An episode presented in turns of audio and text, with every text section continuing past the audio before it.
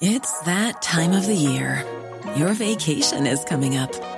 You can already hear the beach waves, feel the warm breeze, relax, and think about work. You really, really want it all to work out while you're away. Monday.com gives you and the team that peace of mind.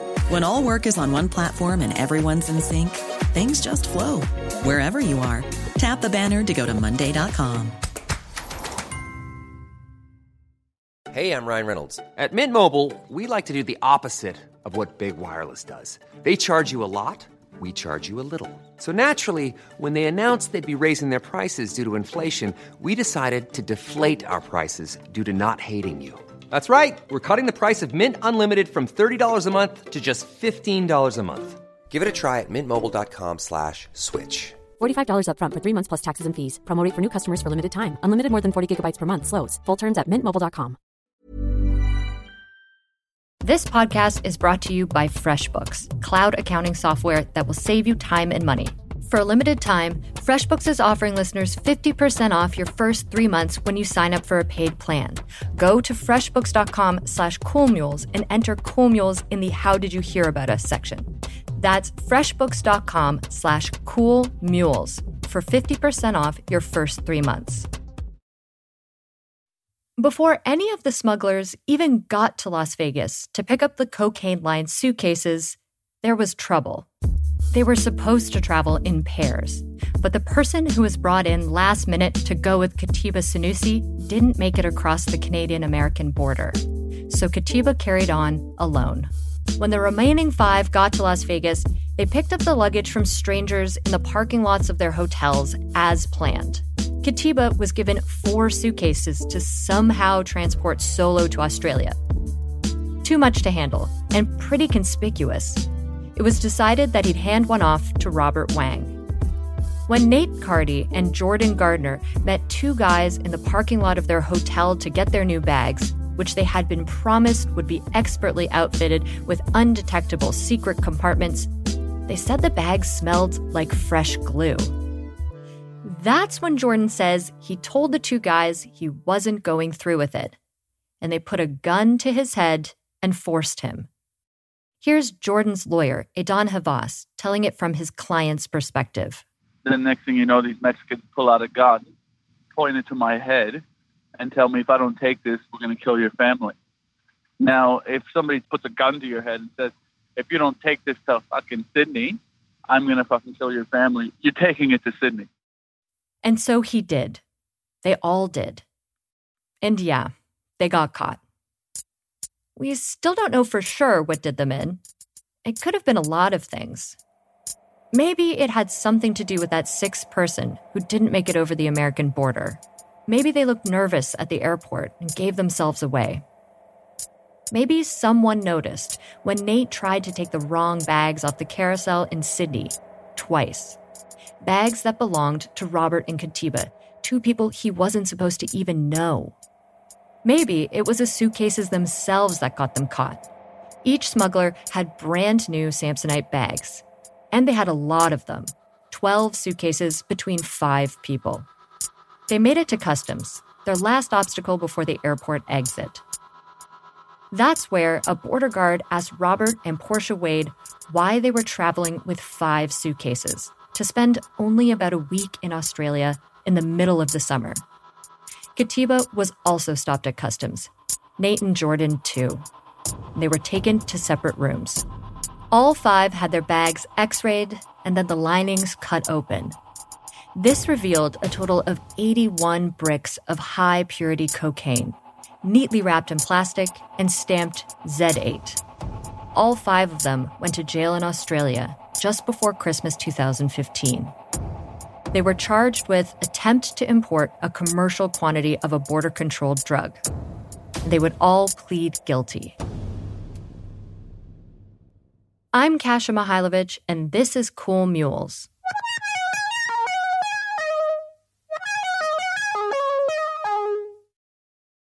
Slava knew right away that the scheme was busted. You just know that when you don't get that text, you know that shit has hit the fan. Like the worst possible thing that could have happened has probably happened. And at that point, it's really just survival mode. Like I had no, I wasn't even thinking about Vice at that point. What were you thinking about? Am I going to jail? Because I didn't know the full the full scope of it. We didn't know if Jordan didn't make it and other people did. We didn't know anything at that point. There was no immediate news coverage of the arrests back here in Canada, as far as I could tell. But you can imagine that after the smugglers had a chance to call their families and stopped answering their friends, it all started to leak out. So, after my roommate was confirmed captured in Australia, and I was incredibly stressed out, I told two people at Vice, one of whom was Ben McCoo. We were at the bar, we were having drinks, it was after work, and I just, like, I was visibly stressed out, and he asked me what was wrong. And I told him that, you know, my roommate just got caught in Australia smuggling drugs. And he goes, Holy shit, well, at least it's not going to get back to Vice because you didn't go, right? Slava generally describes a tense time during which he was basically just waiting to see if anything would happen to him. He was worried about the cops, and he was worried about his job. So there's the whole month of January where it's really just like looking over your shoulder. Every meeting that they're having, you're assuming is about you. He was right to be worried. It didn't take long for someone to tip off Vice management. Someone had sent a series of anonymous emails to Vice. Someone, I believe, from Jordan's friends or family group. Like I said, Jordan was a pretty well liked guy. And that's when Patrick pulled me into a room and said, like, these things are coming out about you. Uh, do you know anything about that? Patrick McGuire was the head of content at Vice Canada and Slava's boss at the time. Slava says he never liked Patrick, but others tell us that the two were friends. I lied. I said no, because at this point, it would have been fruitless to admit like yes i didn't know that like just i couldn't see any way of it working out for me so i just lied miraculously it worked patrick allowed slava to return to his duties as vice canada's music editor and if he had any lingering doubts about slava's guilt another anonymous email seemed to put them to rest and then about a week after they pulled me in again and they said hey don't worry about that thing we talked to you about because we got other weird emails about other people in the company Patrick, who now works for Red Bull, didn't answer our questions about this. But I was able to confirm the existence of one such email from another person who was targeted. My bosses brought me into the president's office, told me there had been an anonymous email sent suggesting that I was running a cocaine trafficking ring out of the office. And the anonymous email, of course, came a day after someone sent an anonymous email accusing Slava of doing the same thing. This again is Justin Ling, former vice staffer, current vice contributor, and my former colleague at Canadaland. I told them pointedly that not only was there there zero basis behind the idea that I was secretly some some mafia don, um, but that I had no idea what the fuck they were talking about, and they took that at face value and said, "Thank you. We didn't think you were involved, but we had to check." Justin is pretty sure he knows who sent that email. This was very transparent Slava's attempt to try to shift blame from himself. Um, and I'm sure on this podcast he denies everything, but of course he is also a convicted criminal, so take that with a grain of salt. Maybe Justin's right, and Slava did send the email in order to shift the blame from himself to Justin. Or maybe the point was just to muddy the waters. If Vice management was thinking of firing Slava because an anonymous email accused him of running a drug ring, well, now they had two anonymous emails accusing two employees of doing that. Would they have to fire both of them? What if more emails came accusing yet more employees? It seems reasonable and even kind of clever to think that the more anonymous accusations Vice received, the more likely they would be to ignore them all. For the record, Slava denies sending the email, but whoever did, it worked in Slava's favor. If it didn't throw Vice management off the trail, it at least stopped the questioning for Slava. I asked Vice about all this. They have not replied. So, Slava got away with it for a while. Things went back to normal. Slava kept coming into work every day as if nothing had happened. It was also this weird sort of Damocles thing where this story is out. There are clearly other repercussions coming, but I don't know what they are. That sword turned out to be Jake Kivanc.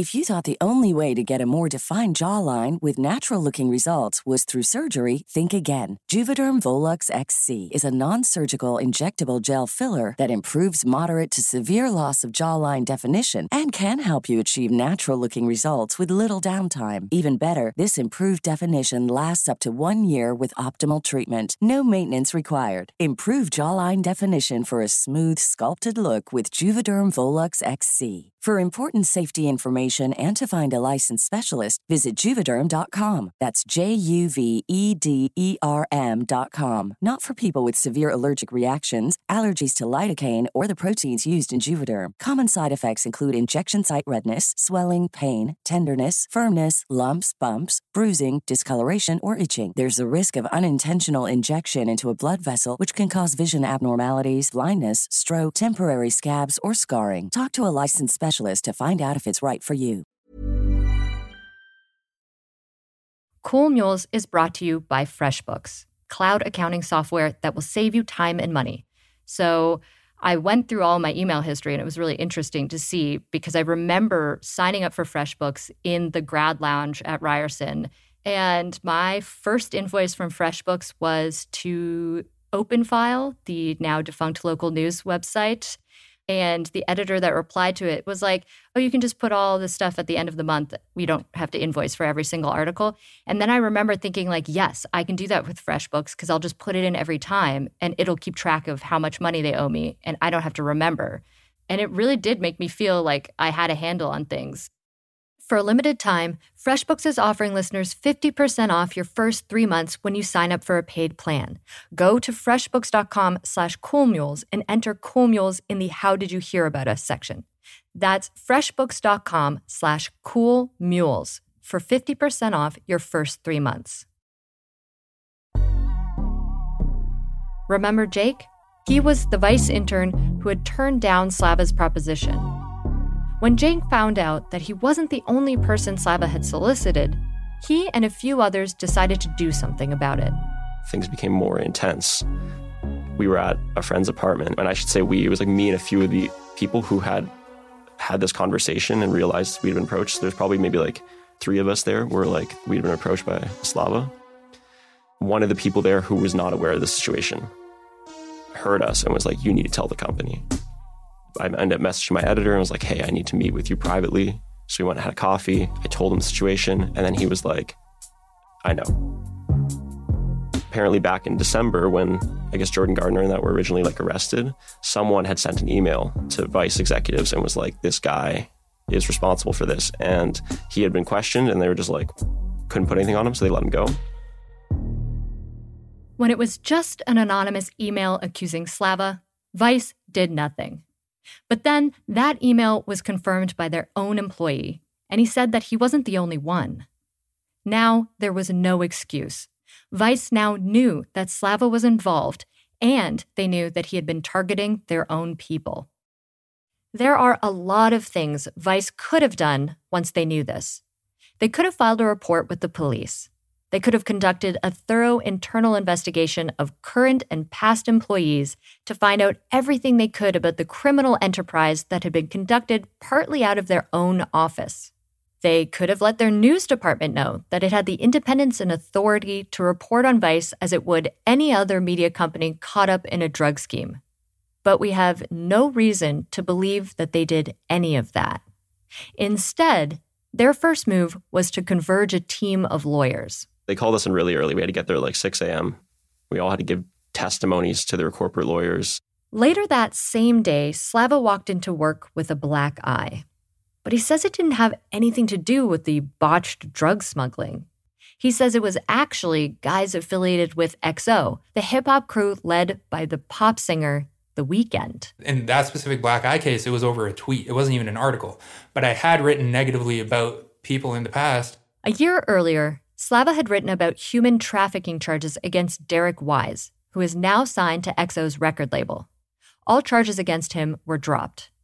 We asked Derek Wise and EXO for comment on this, but received no response. I was at a party and they sent a group of guys to jump. Well, there was one guy, he and I got into an altercation. I knocked him out. He came back with seven guys.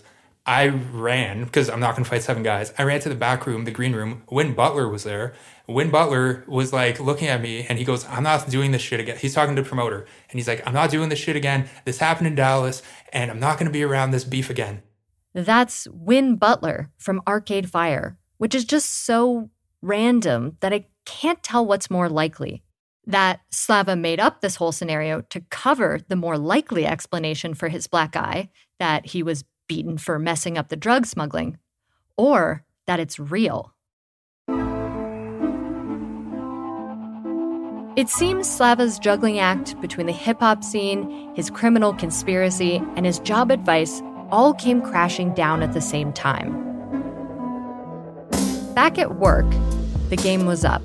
The next thing I know, I'm brought into an office where Patrick's not there. It's just HR people and these two old guys in a suit. He disappeared for about an hour, came back, disappeared again, came back, packed his stuff up, left. They gave me my termination papers and they escorted me out of the building. By about 1 p.m., 2 p.m. that day, we were notified that the situation had been dealt with, but that was it. It was like, okay, the repercussions of this are going to start to kick in now.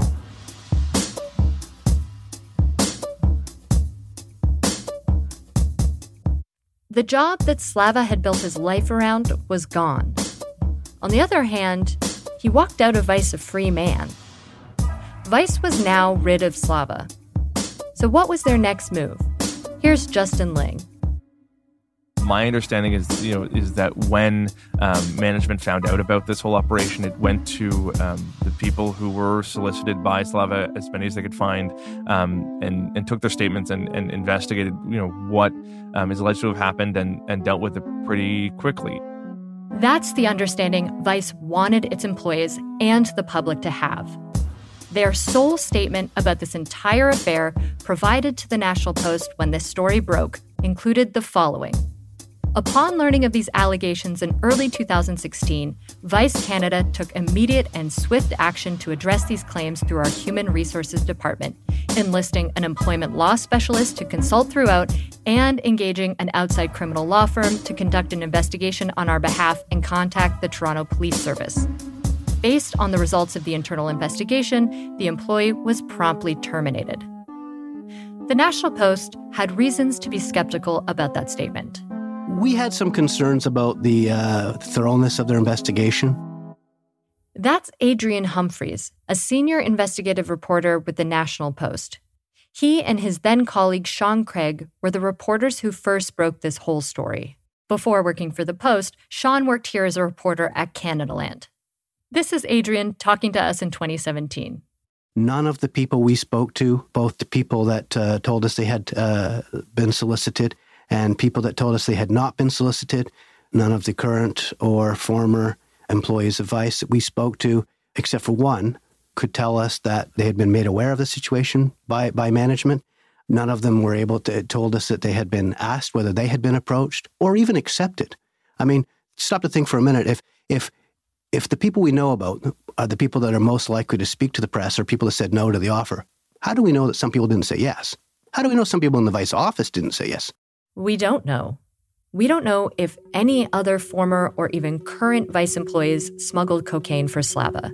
And it doesn't seem like Vice knows either, because it doesn't seem like they ever tried to find out. Vice didn't seem curious to learn about how Slava used his position and their brand to help him with his crimes. For example, they never asked former staffer Tanera Yelland, and Slava had asked her to take the trip. Did Vice ever reach out to you and ask you if you had been asked by Slava to traffic drugs internationally? No. I never heard from Vice. And while Vice insists that they did phone the police, Adrian Humphreys was unable to find any record that Vice reported the crime. I'm not going to call anyone a liar. I, I, suggest there was contact with police, but there had not been a report made to police. And that's a keen distinction. The Toronto police made it very clear to us. They searched under various names uh, uh, of people who might report. They searched under the name of the alleged uh, accused and the employee. And it is quite clear from what Toronto police says to us that a report had not been made to them about this incident. If Vice was strategizing to put the whole thing behind them as quickly and with as little attention as possible, it seems like they did an excellent job. And it's worth noting that while Vice as a news organization prides itself on its coverage of drugs, this is one drug story they knew a lot about but did not report. And that really bothered Jake. There was no way this guy was ever going to go to justice if like there was nothing written about him. Cuz there was nothing happening. There was no, you know. How could Slava be walking free while the others were in prison?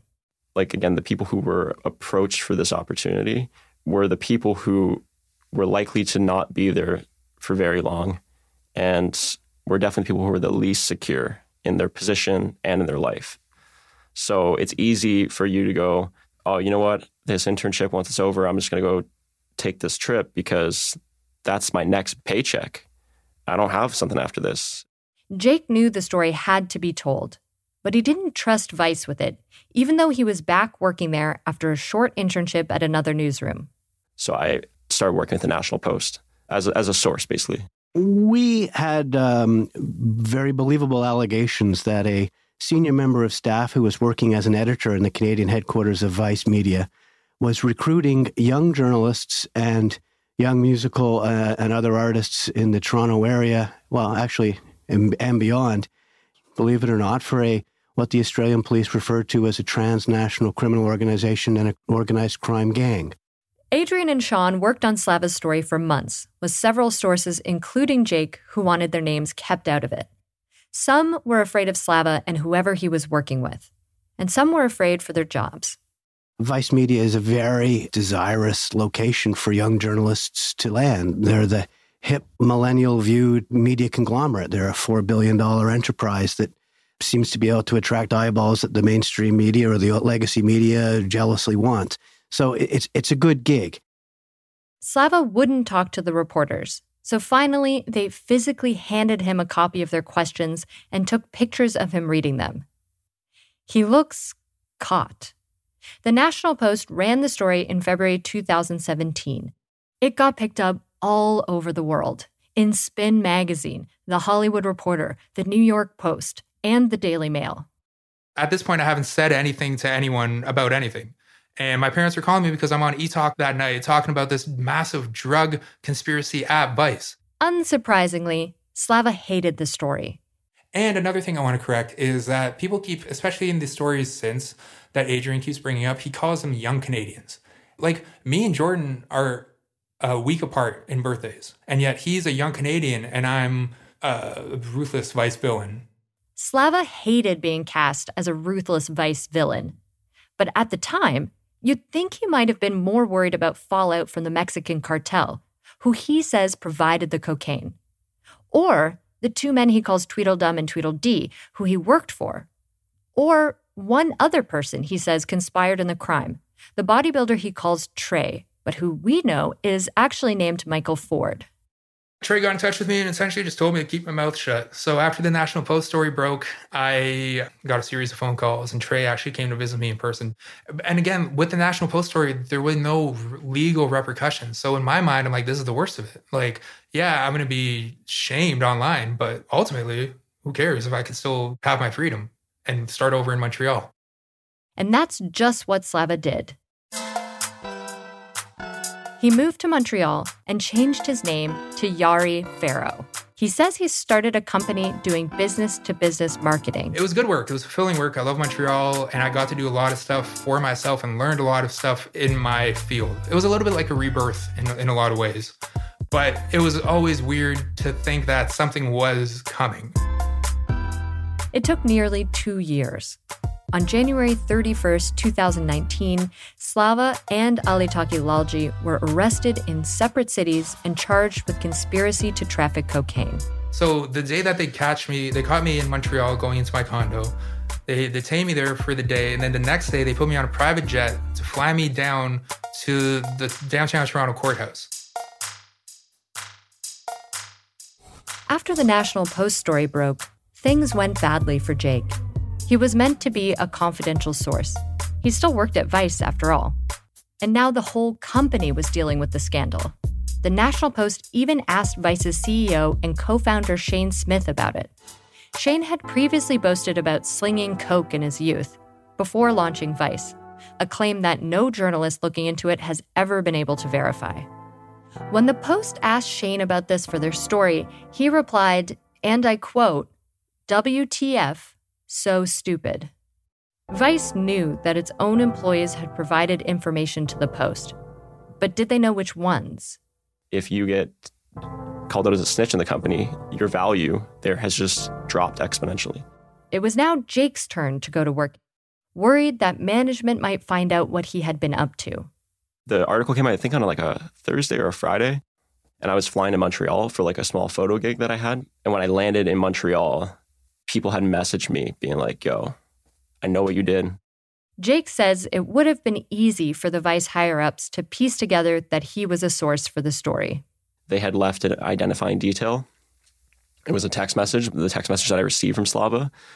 I had provided that to the company as evidence, and they included in the article verbatim.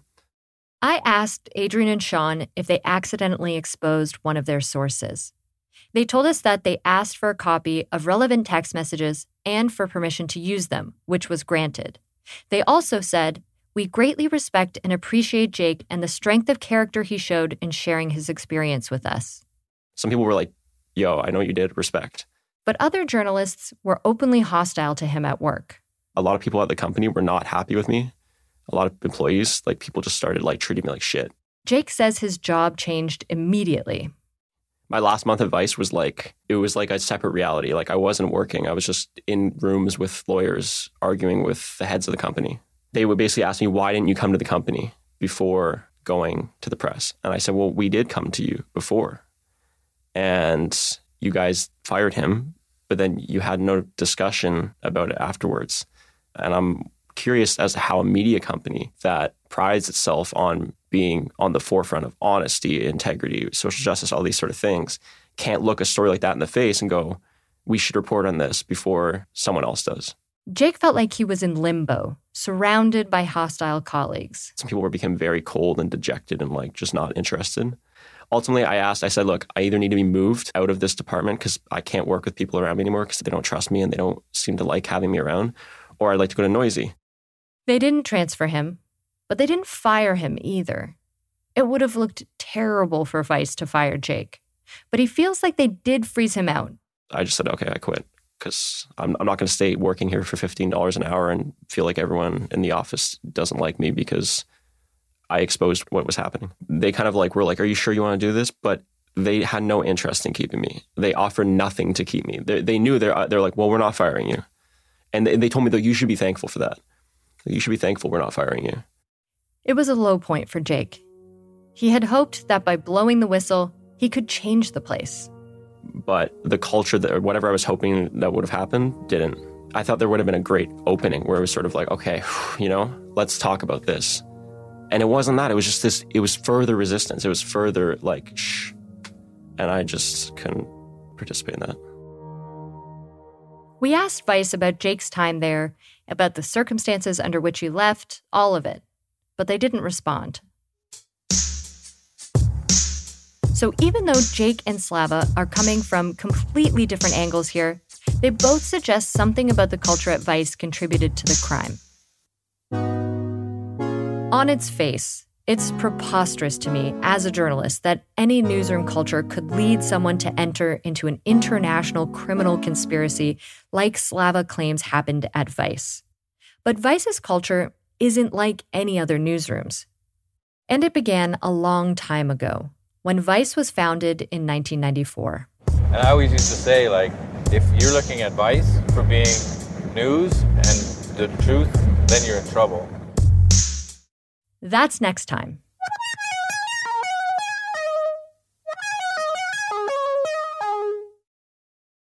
If you like this podcast, you might like Crime Lines. Take a listen. Charlie here. I'm the host of a podcast called Crime Lines. Each week, I go in depth about a true crime case. I organize the information in an easy to follow manner, and I provide context to what has happened. We're going to talk media biases and reporting, the legal process, and all those important things that help bring something new to a story you may or may not have heard before. I keep things conversational so you don't realize how much you're learning, and we'll just ignore the fact that I'm talking to myself alone in my basement.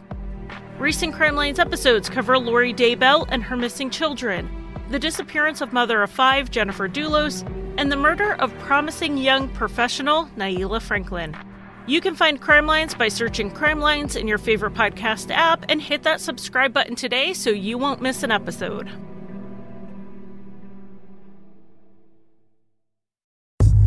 Cool Mules is hosted and reported by me, Kasia Mihailovic, and is written and produced by me and Jesse Brown. Research assistance from Jonathan Goldsby. Kevin Sexton is our managing editor and also helped produce this episode. Music by Nathan Burley. Sound design and mix by Chandra Bullockon. The next episode of Cool Mules will be released in one week, but you can hear the entire series right now, ad free, by clicking the link in the episode notes and signing up to support our reporting with $5 a month. You can also support us at coolmules.ca slash join.